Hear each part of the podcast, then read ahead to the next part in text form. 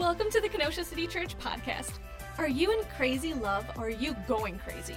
In this message, Pastor Andy talks about Solomon's advice on intimacy and how it can protect your intimate life. Enjoy the message.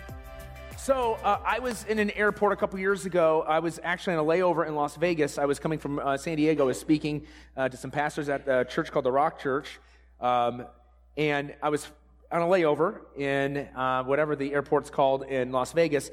And when you're in airports, it's really, really easy to kind of just people watch and sometimes overhear things. Like, I know you're not supposed to do that, right? But it's, you're, you're such in close corridors, right? You just can't help but hear things. And so I was in, uh, just listening to people and this one guy, he said this, he goes, so this weekend I could have, uh, been unfaithful to my wife.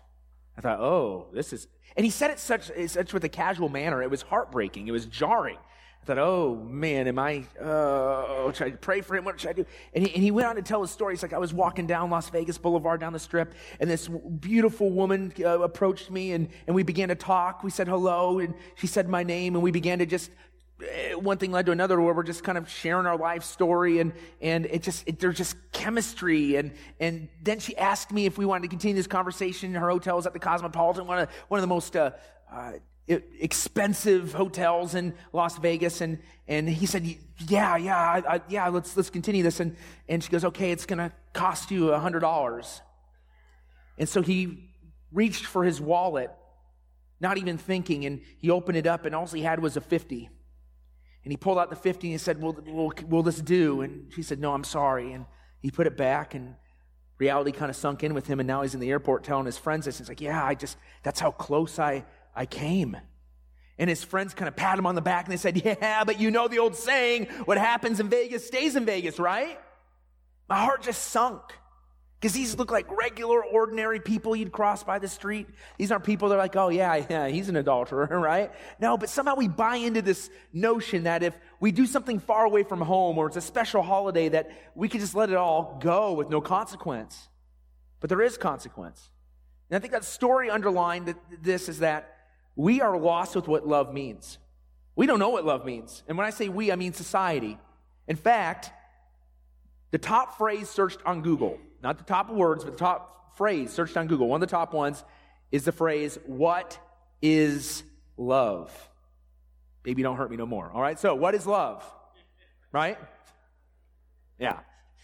What is love? Now, if that's the top search, then people are kind of searching for what, is, what does love mean? Well, another recent survey asked people, what is an important ingredient in a lasting relationship? And you know what the respondents said, 90% of them? Love.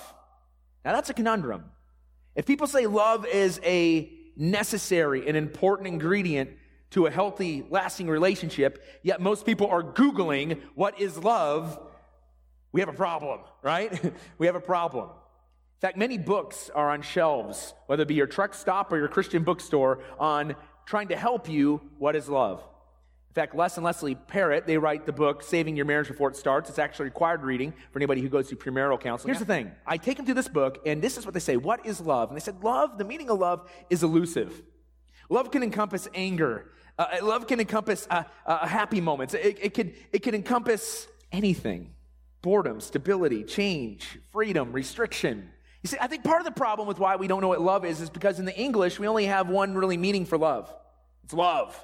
I went to Giordano's, okay? I saw this commercial on Facebook and I bit. All right? I'm like, honey, do you want to go to Giordano's tonight? She goes, well, sure. I mean, I don't have to cook, right? I'm like, yes. Let's take the kids. Let's go to Giordano's. It was like a last minute thing. We go to Giordano's and I eat the pizza that I love with the wife that I love, with the kids that I love. I'm just loving life. But here's the thing. You can apply love to many other things. Maybe it's your pet. Okay. Maybe it's, maybe it's your house. Maybe it's your job. You can fill in the blank. Love can go about anything and even things that are illicit. Maybe even things that we would call habits or addictions. You might say you love them. You see, we've cheapened the word love because English doesn't really handle the word love very well. Well, in the original language in the New Testament, the New Testament Bible um, is written in uh, gr- uh, Greek. In fact, the first part of the Bible, uh, he, uh, the Old Testament is written in Hebrew. Uh, the New Testament is written in Greek. There's some Aramaic too in there, but uh, that's in the Old Testament. So, Greek New Testament, all right? So it's written in Greek, and it's Greek to you. That's why we don't speak it. That's why we speak in English, right? But here's the thing love has so many more meanings in the Greek language. In fact, uh, we have the love that God shows us. That's agape love. Uh, this is the love that God has for his people and that we are to reflect into others. Uh, we are to show this type of love. It's sacrificial, selfless love that originates from God. We also have the Phila love, which is from Philadelphia. That's, that's a brother, the city of brotherly love. This is a, a friendship love. There is something different than loving God than loving your friend, right? Okay? Then we have storge. Uh, storge is a love for your offspring. Okay, so you love your parents, you love your kids. Hopefully, you don't love your kids and uh, your parents on the same level as you would your spouse. Uh, when people do love their kids on the same level as your spouse, there's usually marital problems, right?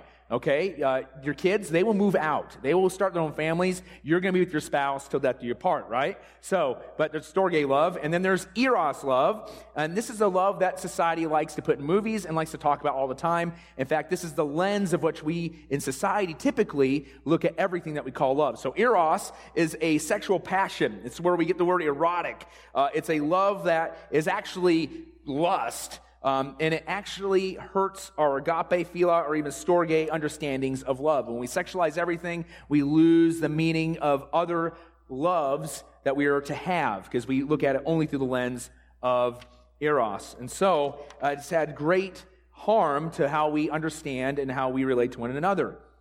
So, where are you at this morning? Where are you at in your relationships? If you're single, where are you at in your friendships? How are you preparing for your future marriage? If you're going to be married, if you uh, are, are, single again, how are you preparing your heart in, in this transition? And if you're married, how are you preparing to take your marriage where God wants it?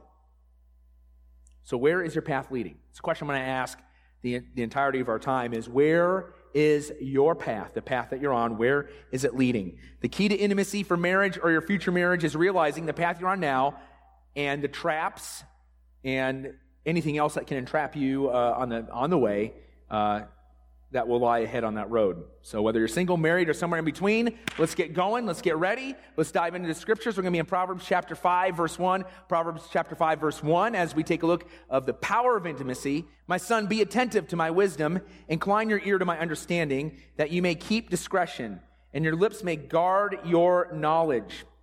For the lips of the forbidden woman, drip honey, and her speech, her speech is uh, smoother than oil. But in the end, she is like bitter as wormwood. Sharp as a two edged sword, her feet go down to the death. Her steps follow the path to Sheol. She does not ponder the path of life. Her ways wander. She does not know it. So we have King Solomon, the king of Israel, richest king of Israel, telling his son, You need to pay attention. Pay attention to the road that you are on because there are going to be roadblocks ahead. There are going to be traps ahead that get you off course. Now, something you need to know about Solomon. Uh, earlier in his life, God appeared to him in a dream and said, Hey, what do you want? Can you imagine if God just appeared to you in a dream saying, Hey, what, what would you like? Right? How many of us would bomb that one? Okay, we'd ask for something that we want, like now. It's like I just want a Giordano's pizza, God. Okay, you know, like how many of us would bomb that in that moment? But Solomon said, "I want wisdom." I want wisdom. That pleased God. And we see the effects of this wisdom. We see the overflow of the wisdom that God gave uh, Solomon in the books of Psalms, in the book of Proverbs. Uh, we see Solomon's first love in the book of Song of Solomon. But we also see that Solomon did not put into action all the wisdom that he had. In fact, it's one thing, and I think it's natural for us, so we just want to know about things of God. We want to know about theology or the doctrines of God. But yet, when it doesn't go into action, it begins to rot. Uh, it becomes, it becomes to be dangerous because we know these things, yet we don't do them. And the key, the love language to God's heart is obedience to what we know. And so, and when God is calling us. And so what happened was, is that Solomon did not heed the advice he's going to give his son here. Solomon jumped into the deep end, into the wrong pool after this message that we're about, read, what we're about to read today. See, Solomon didn't stay with his wife. He thought it'd be awesome to have multiple wives and have lovers on the side. In fact, the Bible calls those lovers uh, concubines. And so he had these concubines, he had these wives, and if you put them together, he had 1,000 love interests. A thousand. Let that sink in for a moment. All right? Like if you have to schedule a date, you might have a date, what, every three years? Okay, so here's the thing. Uh, he's crazy. All right? A thousand wives and concubines. And the thing is, is that in a society where they tell you to do what you want to do and there's, eh, there's really nothing wrong with what you choose to love or how you love, I'm going to tell you, you can see the effects of his decisions in the book of Ecclesiastes. It's one of the final books that Solomon wrote. And he, this is what he said. He had everything under the sun. Everything. And his conclusion of this world was vanity of vanities. Worthless, worthless. Everything is worthless and fleeting under the sun. Nothing is new. And you begin to read this wisdom through the prism of depression because this world didn't satisfy. Eventually, at the end of the book, he said the chief end of man is to obey God. He got it right at the end, but he gave us a biography of just a broken, messed up mind that gave himself to anything that he wanted. Our decisions have consequences. The path that we go on, it's going to lead somewhere. Where, where is your path leading? So, just before he jumped off in the deep end of the wrong pool, he instructed his sons, perhaps the very temptations that would take him down later. He says this Be attentive, be mindful, because temptation is coming your way. Be attentive, be mindful, because temptation is coming your way. Sometimes temptation will seek you out, sometimes you seek temptation out in moments of weakness. The temptation is this specifically this morning unfaithfulness as personified by a forbidden woman. A forbidden woman or man uh, could be a prostitute, but in general, the forbidden woman or man is anyone who is not your spouse, in which you engage in physical intimacy that is reserved only in the covenant of marriage. So if you're single, you may be dating the most awesome person of your life. Your, your boyfriend or girlfriend may do no wrong. They're exciting, they're funny, they are godly. But if you're still emotionally or physically uh, uniting with them before marriage, you're breaking boundaries that should not be crossed until marriage. Now, I want to say this. I want to pause here. I understand in a room full this size that a lot of us are bringing hurts, or maybe we're, we're way deep into something we shouldn't be. And I want you to know that nobody's going to stand before God saying, I'm pure. We'll get to that in a moment. But I do not want you to leave this place hanging your head like, man, I have no hope. I want to let you know Jesus Christ came to give you hope. He came to wash you anew. He came to make sure that the path that you're on is a destination that He is making you for, and that is one for not harm, that is one for good, that is one to make most of Him. It's one where you enjoy awesome relationships. Where's your path leading? Marriages are broken today because the purity of the bond of intimacy is being compromised. And the passion and strength of love may be fading in some of these relationships, but I want you to know that every marriage, so if you're not married yet, listen up. If you're married and you're like, why is things just stuck? I want you to know that marriages have phases, predictable phases. Crazy love, going crazy, and unconditional crazy love. Now, when Alice and I were first dating, again, uh, it's we were in love. I'm not, and listen, we're in love now. Like, uh, like, like it's it's a deeper love, but it was like this love of like, oh, I'm in love and I'm in love and I just don't care. Who cares if we have any money? Who cares what happens? Because I have you and you have me, and it's like every song that we hear, right? Like, oh, we're living the song, we're living the dream. And I remember I really put a test to that dream. Uh, I was a, I, I was a window washer to get me through grad school, get me through seminary, uh, and I got a call one summer uh, to do a pastoral internship in central Iowa. And I realized if I took this pastoral internship in central Iowa, I'd have to give up my window washing job, which was getting me through seminary. So I couldn't do that because in long range, I needed to get through seminary, right? And so I turned down the pastor. And the pastor said something that, oh, when you hear this, you know, oh man, what if God's going to get me? I know this. He says, Andy, I'm not going to accept your answer. Really? Can you do that? He's like, Yes, because I want you to pray for one week and ask God if you, you should tell me no. Okay. And, you know, to be honest, when I hung up that phone, I was like, I know what the answer is going to be. But I prayed. And as I was praying, I heard God speak, not audibly, but I heard him speak. You know, when you're praying with him and, and God just begins to uh, just align things from his word and he begins to just check out your heart and he begins to, to just show you you can do this. As I was praying, I was convinced I'm not going to give up my window washing job, but I'm also to tell Joel, who is uh, my mentor, turns out to be my mentor later on, that yes, I'm going to take the job. How am I going to do that? That means I'm going to commute from Thursday to Saturday night, six hours one way and six hours back. I literally, I think I put close to 20,000 miles on my car that, that year cumulatively. I drove a lot. I felt like a truck driver. I would call on AM radio stations just to stay awake on subjects I didn't care about, okay? And Andy's back on the phone. Yep, I'm on I 88. so, but I remember one time I was here on a weekend and I got done washing windows and different bills hit and I had $16 in my bank account. And I realized I don't have enough money to get home. And so what did I do? Well, first off, I, listen, I want you to know this right now. If your bank account's looking like that, I understand in that moment. It, it's, a, it's, it's a humbling moment. You ask for help. And when I did, I realized, well, I just got done with one week of windows. I'll just wash next week's windows. So I washed the next week's windows. I didn't wash my weeklies. I think I'd be crazy. But I, was, I watched my next week's windows, had enough money to get back. And I told Allison, I'm like, Allison, I only had $16 in my bank account. She's like, oh, I love you. I was like, I love you too. All right. That's crazy love. Like in the sense that $16, if you woke up right now and you're married and you have three kids and you have $16, that'd be a 911 emergency, not something to where you just look at each other with dove eyes, right? So the thing is, crazy love, it happens in your dating relationship. It usually goes through maybe your first and second year of marriage. And listen, if you're dating and the crazy love's over, I'm going to tell you this right now. There may be hope and there might not be. I don't know. But, uh, but anyway, crazy love ends and you go into going crazy. Some call this the I don't like you phase of marriage. This is the portion of marriage where all your hopes and dreams are dashed because you realize you married somebody who wasn't perfect.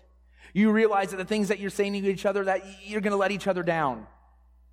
So it could be the way that you want to raise kids or your finances or your priorities or how you relate to God. And I'll, t- I'll bring it back because I've seen more fights over this, the way that you squeeze that toothpaste out of that tube, right? You realize they are not the perfect one that I thought I married. I want you to know that you have married two independent people are being brought together as one. And unless God is leading that relationship, you're going to continue to be two independent people. That following is unconditional crazy love. This is the phase at the mountaintop for each couple uh, that has not reached until maybe perhaps decades, perhaps decades after you're married. So I want you to know this. If you are, uh, if, if you are married and you're, you know, it's been some rough patches, here's what I want you to know. If you haven't been married uh, for 20 years yet, um, just know that you're probably in the going crazy phase. Uh, it, the, by the way, the unconditional crazy love could happen earlier, but usually you just kind of come in and out of it. But as you go back into the unconditional crazy love, you understand a deeper way of how to love your spouse.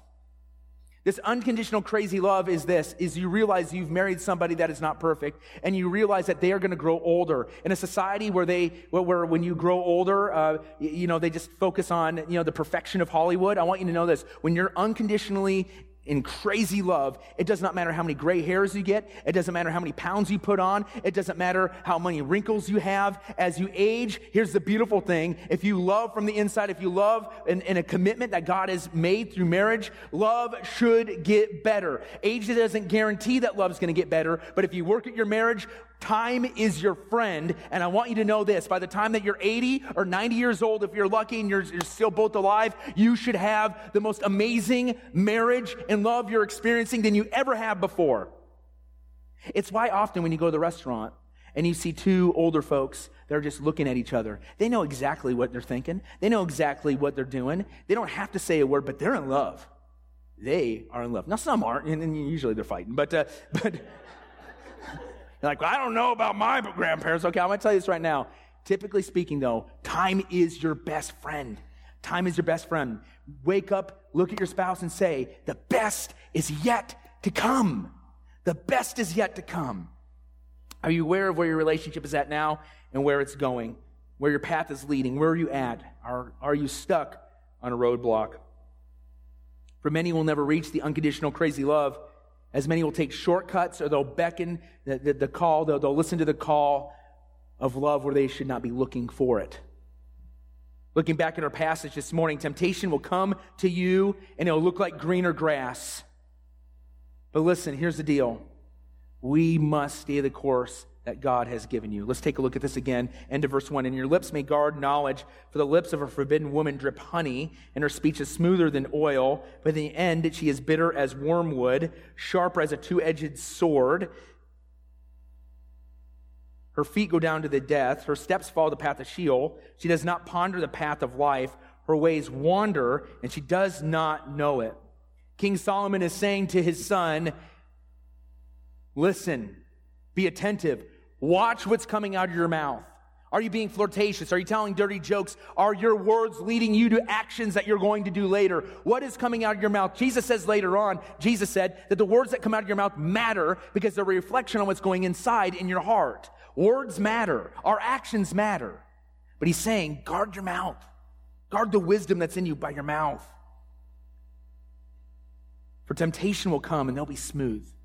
It'll be flattering. It's going to make you feel good in the moment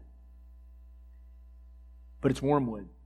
Wormwood is a, is a bitter herb. In fact, oftentimes it's called poison. What we see here is that these words of flattery, these smooth words of the person that you're not supposed to be having these conversations or actions with, are actually leading to your relational and maybe even physical death. Where's your path leading? The path of temptation leads to a path that perhaps could be death. So, what path are you on? In singleness, are you preparing for marriage? In marriage, are you preparing to take your marriage to the next level? And how are you preparing for what God has for you? We need to be attentive where we're at. You don't end up in the direction you want to be just haphazardly. In a society where it's free love, listen, I'm going to tell you right now, you are not going to end up where you need to be by just being on autopilot. You need to pay attention. You need to make sure that you set goals and, and follow God and what He has for you in your path. And listen, you may be in love, but I want you to know this love is not all about you. But our culture, is, which is more broken than ever, uh, the love that it peddles is more of that eros, individualistic love. And people are finding themselves as they pursue this individualistic love that they're more alone than ever. They may have more Facebook friends than ever. They may talk to more people than ever. They may socialize more than ever, but we live statistically in a society that feels more alone than they ever have before. And listen, Unfaithfulness is going to call you each and every day. Some of you aren't going to have an affair tomorrow, but some of you, your eyes may be looking at a billboard that isn't your wife and you're checking them out. Or it could be somebody down the street, or it could be a jogger, it could be something. I don't know. It could be a show, it could be 50 Shades of Gross. I don't know.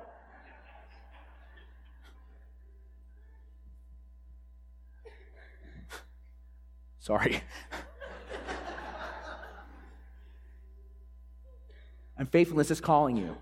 It's in calling you. It's calling you, and you must run from it. We're in a nation obsessed with sex. According to the American Psychological Association, the onslaught of sexual images in media and pop culture has created a mental health crisis that has manifested itself with depression, low self esteem, and eating disorders. And due to the sexualization of America, according to the study, 91% of women surveyed are not satisfied with their bodies, and men are, ca- are, catching up quite quickly. This is a new one. They feel like they need to be ripped. They feel like they need to have th- th- those bulging biceps, okay? Don't look at me, okay? So, our society has been sexualized in the everyday, but I want you to know this sex is not bad, it's a gift of God. It's a gift of God to be enjoyed in the confines of marriage. In fact, it is, it is the ultimate uh, culmination of marital intimacy. God created sex to be an act of worship for one male and one female, for the covenant of marriage, where they lose themselves and they become one. But as any gift from the Lord, it can be misused and it can be abused. So, what path are you on? Here's what I want us to ponder is that on your path, we are losing as a society, we're losing the meaning in intimacy. We're losing the meaning in intimacy. What is intimacy? For many, the gift of sex has been reduced to animalistic behavior. It's been reduced just to physical action, much like when someone's hungry. You know, if you're hungry, you're going to go get a donut out there. If you're thirsty, you're going to get some coffee. You're tired, you're going to get some coffee. Hey, if you want to do something, you go do it. I'm hungry. I'm going to Giordano's tomorrow night. Like we have reduced sex to some, something so casual to where if we want it, we just go do it or we go do whatever we want to do. But the Bible says we're very different in creation. We are not animals. Somebody like, well, wait a minute. No, I mean, obviously in the genus and species. Okay, listen, listen. God created us above anything else in his created order. We see this in Genesis, in the first book of the Bible, Genesis 1:27. So God created man in his own image. In the image of God, he created him. Male and female, he created them. No other creature was created to reflect the goodness of God and for that creature to follow God directly and to, and to, obey. Listen, animals are great. I'm not telling you to, like, you know, just let your dog off in the street and let it run away because it doesn't matter. That's not what I'm saying.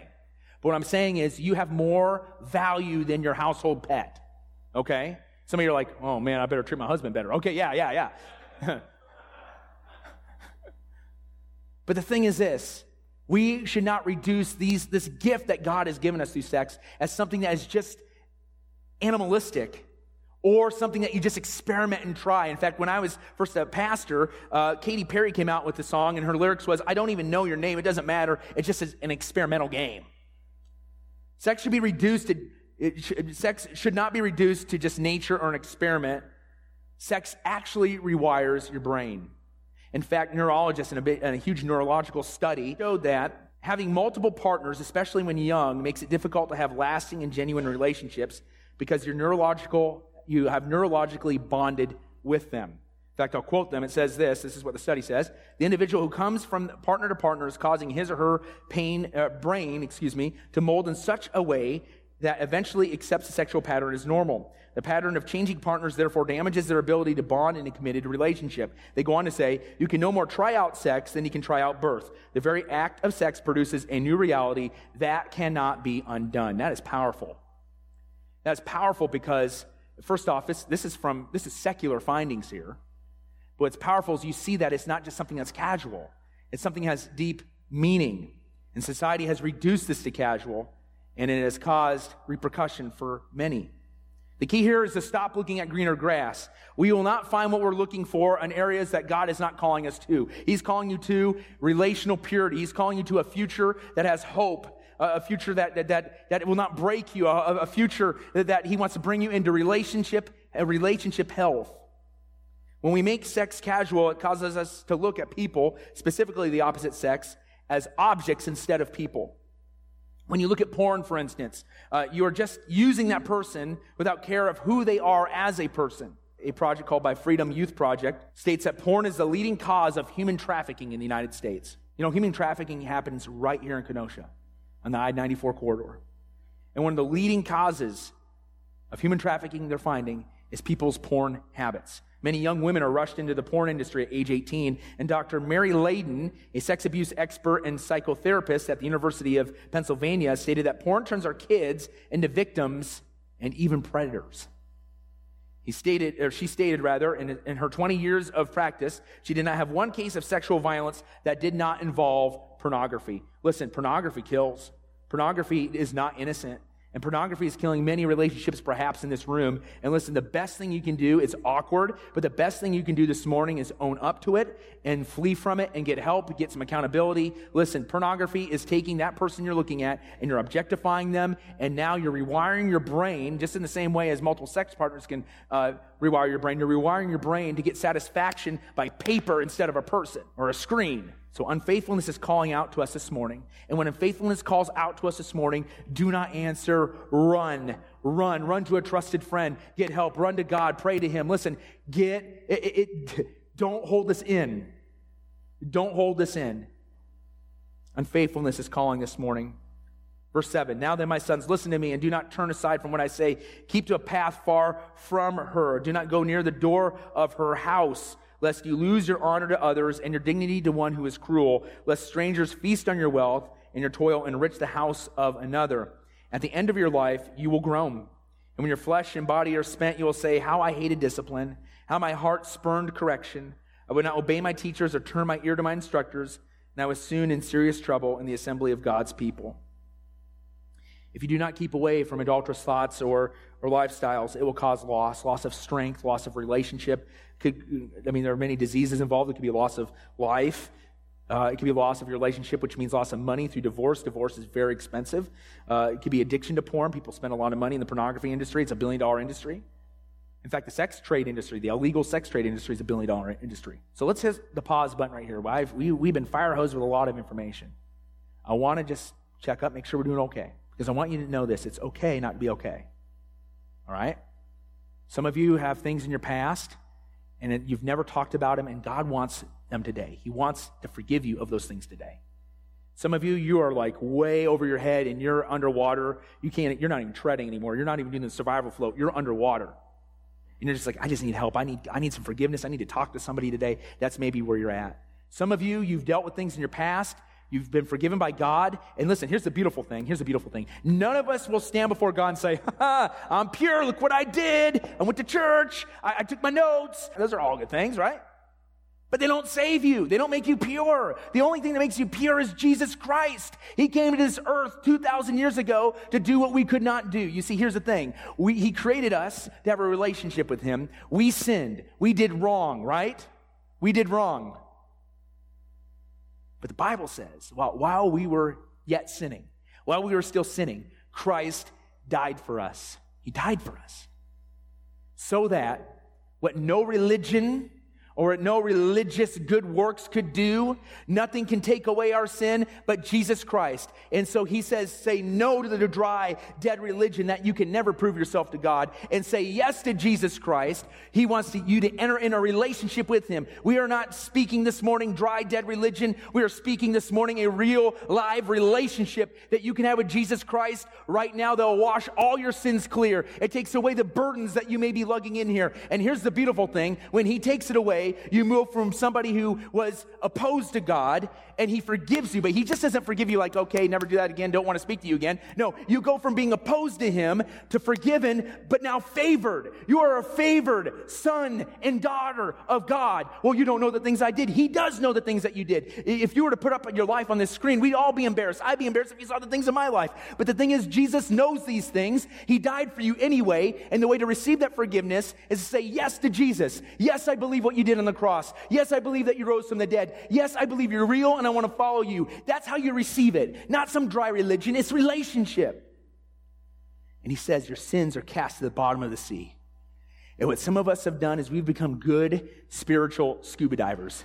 We put on the gear, we go down to the bottom of the ocean floor and we lug it back up and say, This is what I'm ashamed of. This is why I can never have victory. And Jesus is saying, Drop it and put it back on the ocean floor. I've forgotten about it. I know it no more. But you're remembering it because here's the thing when you're doing something wrong, God will often prick your conscience. He'll often do that so that you come to Him and run to Him, right? It's called repentance, right? But what happens is when we say we're sorry to God, right? When we, when we ask for His forgiveness, He forgets it right? But the enemy of our soul, Satan, he wants us to get down to the ocean floor and bring it right back up. He's called the accuser, the tempter and accuser. He puts on the hat of temptation, and when he did it, he puts on the accusing and said, How dare you? Can you even go to church next week? My answer is, Yes, you can. Religion says you can't because you failed. Relationship says, Get in here, let's, let's go before Jesus.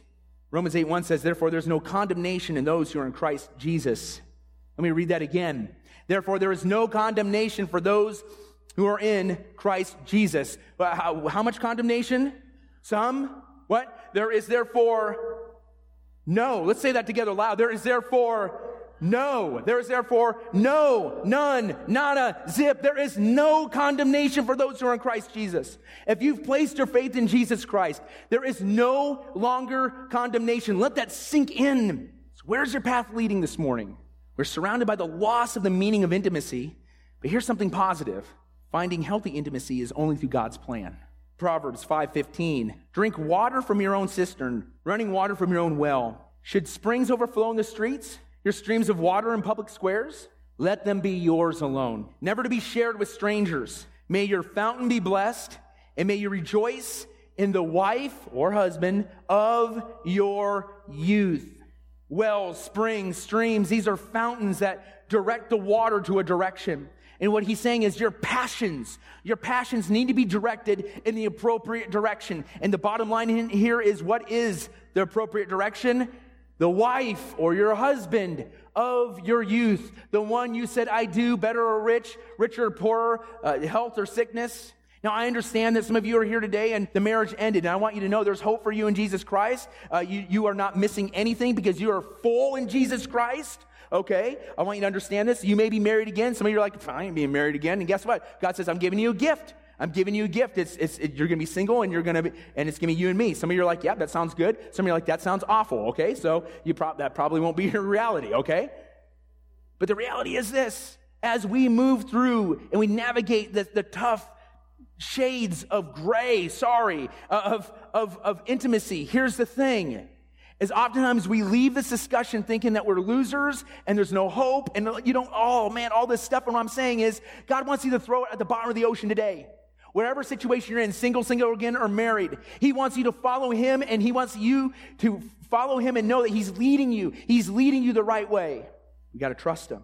As we read verse 15, 16, 17, 18, I'm not going to unpack it anymore because I promised you it'd be PG 10. This would lead to our rating if I unpacked it. So you can go buy some commentaries, and uh, more people now are going to study the Bible more than ever. That's great. Uh, but verse 18, we rejoice in our wife or our spouse of our youth, which means our spouse will grow old, they will gray, they will look different, but it's way different and way deeper than the cheap peddled love of our society that says it's all about outward appearance as you move into that crazy, uh, that crazy love that is unconditional, the unconditional crazy love, you realize that love isn't about what you see on the outside. It comes within. It really, that's really true. The love of God flows from our heart and makes us who we are.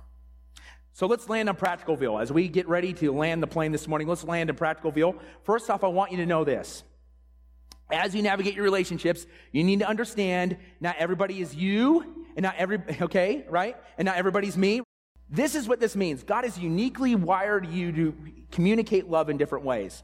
I'm not saying that, oftentimes people say, not everybody's me, and they're saying that God's commands and God's plan for relationships is up for debate. That's not what I'm saying. What I'm saying is within the confines of, of God's perfect plan, uh, He has created us and we're all different, okay? That's not rocket science.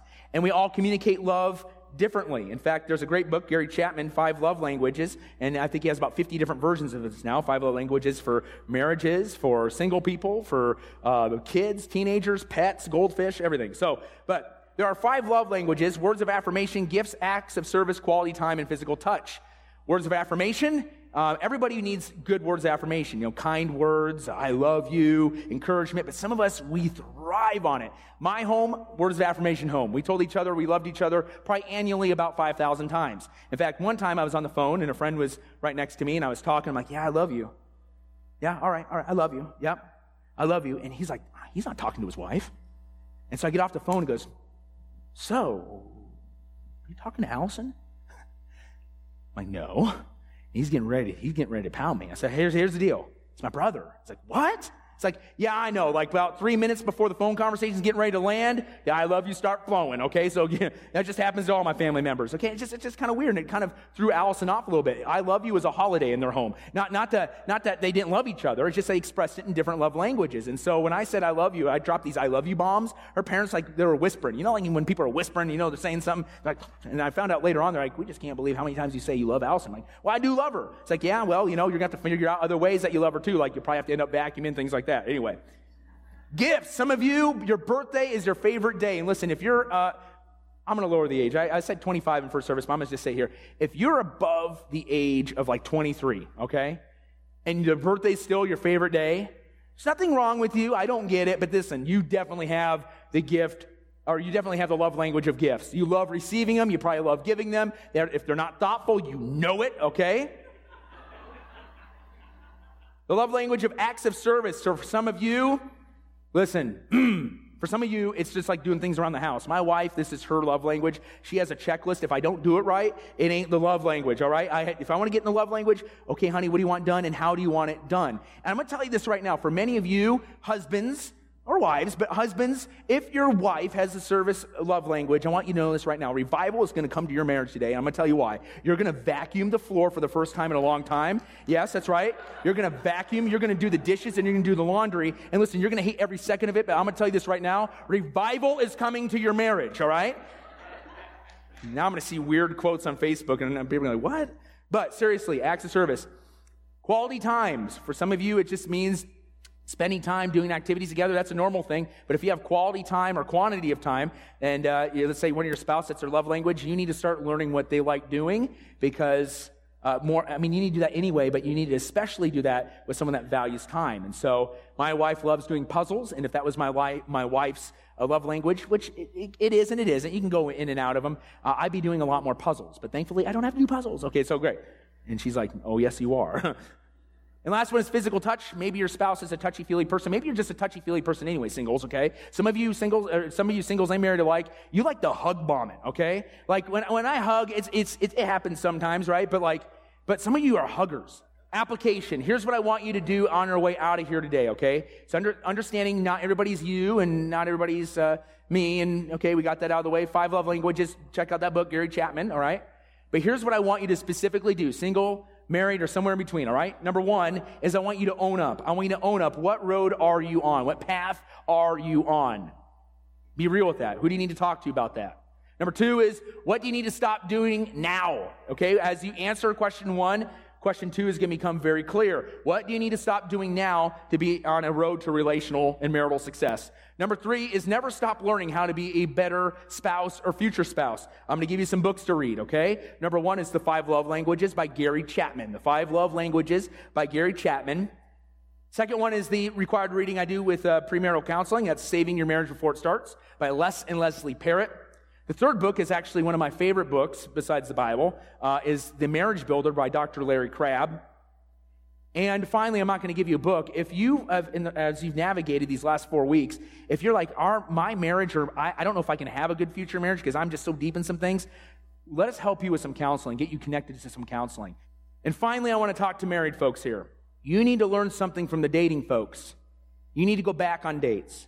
You need to start dating your spouse again. Now, I know that some of us are saying, well, my calendar is just so filled. But listen, is what's filling your calendar more important than that moment, that one moment? I, I, guarantee, I, I would recommend once a week date. You don't even have to pay for it, you know, or, or pay, pay for it. Sorry, no, no, that's not what I meant. You don't have to spend money, is what I'm getting at. I would recommend going out to eat or doing something, but if it means just, you know, uh, having a half an hour uh, lunch break or half an hour at night or something like that, or watching your favorite Netflix show while you're talking or whatever, just spend some time that nothing is going to get between you and your spouse during that time, all right? And spouses, enjoy the spouse of your youth. Learn to enjoy that time. You can deduce how you can do that, okay? So, this is a command, by the way.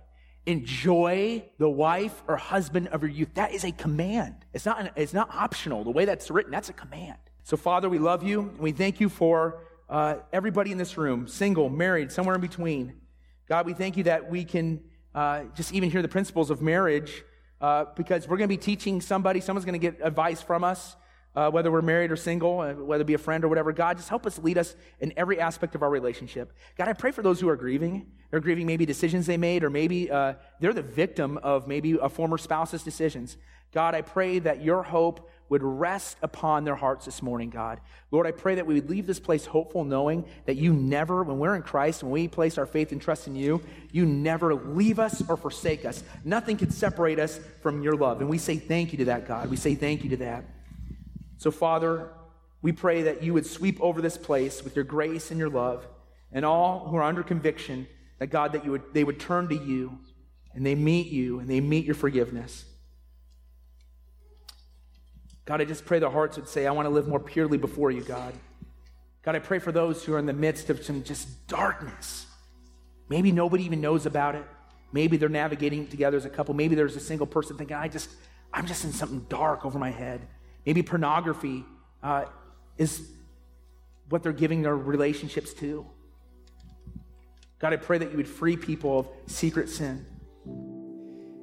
Well, when we impact God's word, we don't want to just be somebody who knows the word. We want to know the person of Jesus Christ. And you can't know Jesus just by knowing things about him. You need to know him personally. Do you have a relationship with Almighty God? Do you have a relationship with Jesus Christ? You see, He created you to have a relationship with Him. Did you know that? He you were wonderfully and fearfully made in your mother's womb. You were created to know God. The problem is we've sinned. We've done something wrong in our past, in our present, and undoubtedly in our future. And that sin separates us from Almighty God. You see, God requires perfection in heaven, and not one of us, including you, including myself, we're not perfect. And so sin separates us from Almighty God. And what people try to do is they try to get to God by religion. They try to get to God by doing good works or to prove themselves. But none of these things will get us to God. In fact, our righteousness is but filthy rags, is what Scripture says. And so it requires a miraculous uh, a, a, miraculous happening. And that miraculous happening is this it's not ourselves, it's what Jesus Christ did for us on the cross. You see, God came 2,000 years ago as the God man, Jesus Christ, to stand in our place, to take the punishment of our sin, to take on God's wrath. Jesus died on the cross to save you from your sins. He stood in your place, and God saw your sin upon Christ. And Jesus died on the cross, the wrath of God came upon Christ, and on the cross he said, It is finished. Jesus Christ died for you, but because he's a perfect, sinless sacrifice, he didn't stay dead. Three days later, he rose from the dead, and his resurrection demands now our response. And the question is this Have you placed your full faith in Jesus Christ? Upon Jesus Christ, what he did for you. The Bible says this that if you confess with your mouth that Jesus is Lord and believe in your heart that Christ was risen from the dead, you will be saved. All those who cry out in the name of the Lord will be saved. For God so loved the world that he gave his one and only Son, that whosoever believes in him shall not perish, that means die spiritually, but have everlasting life. Have you personally placed your faith and trust in Jesus? If you're not sure or you know you haven't, right now is the time. Uh, you might think like, well, let me get things figured out first. No, let's. Today is the day of your salvation. Scripture says. That means that you come as you are, but Christ doesn't leave you as you are. He takes you where He is going. So why don't you just pray with me right now? Why, why don't you consider Jesus? Why don't you place your faith and trust in Jesus right now? Uh, this prayer that I'm about to pray isn't going to save you. It's Christ who's already saved you. I'm just helping you communicate to God. So if you want to place your faith and trust with Jesus right now, we just pray along with me? Just say, Lord Jesus, I realize I've sinned, and I realize I need a Savior. So, Lord Jesus, will, uh, will you save me? I place my full faith and trust upon you. Thank you for dying on the cross, saving me from my sins. Thank you for raising from the dead. Help me follow you now. I trust you, Jesus. In Jesus' name, amen. If you have placed your faith and trust in Jesus right now, the Bible says you have become a son or daughter of the King. You have been forgiven of your sins. And know this that once you are held in the grip of God, nothing can pluck you from his hand. Also, know this when you place your faith and trust in Jesus, there's a party in heaven happening right now. Uh, when just one person gives their life to Jesus, the angels rejoice in heaven. Thanks again for listening to this week's episode. If you would like to know more about Kenosha City Church, then check us out online at kenosha.church or on Facebook, Instagram, and YouTube at Kenosha City Church. Lastly, if you enjoyed this episode, we encourage you to follow us so that you never have to miss an episode. At Kenosha City Church, we are not perfect people, but real people being made new through Jesus.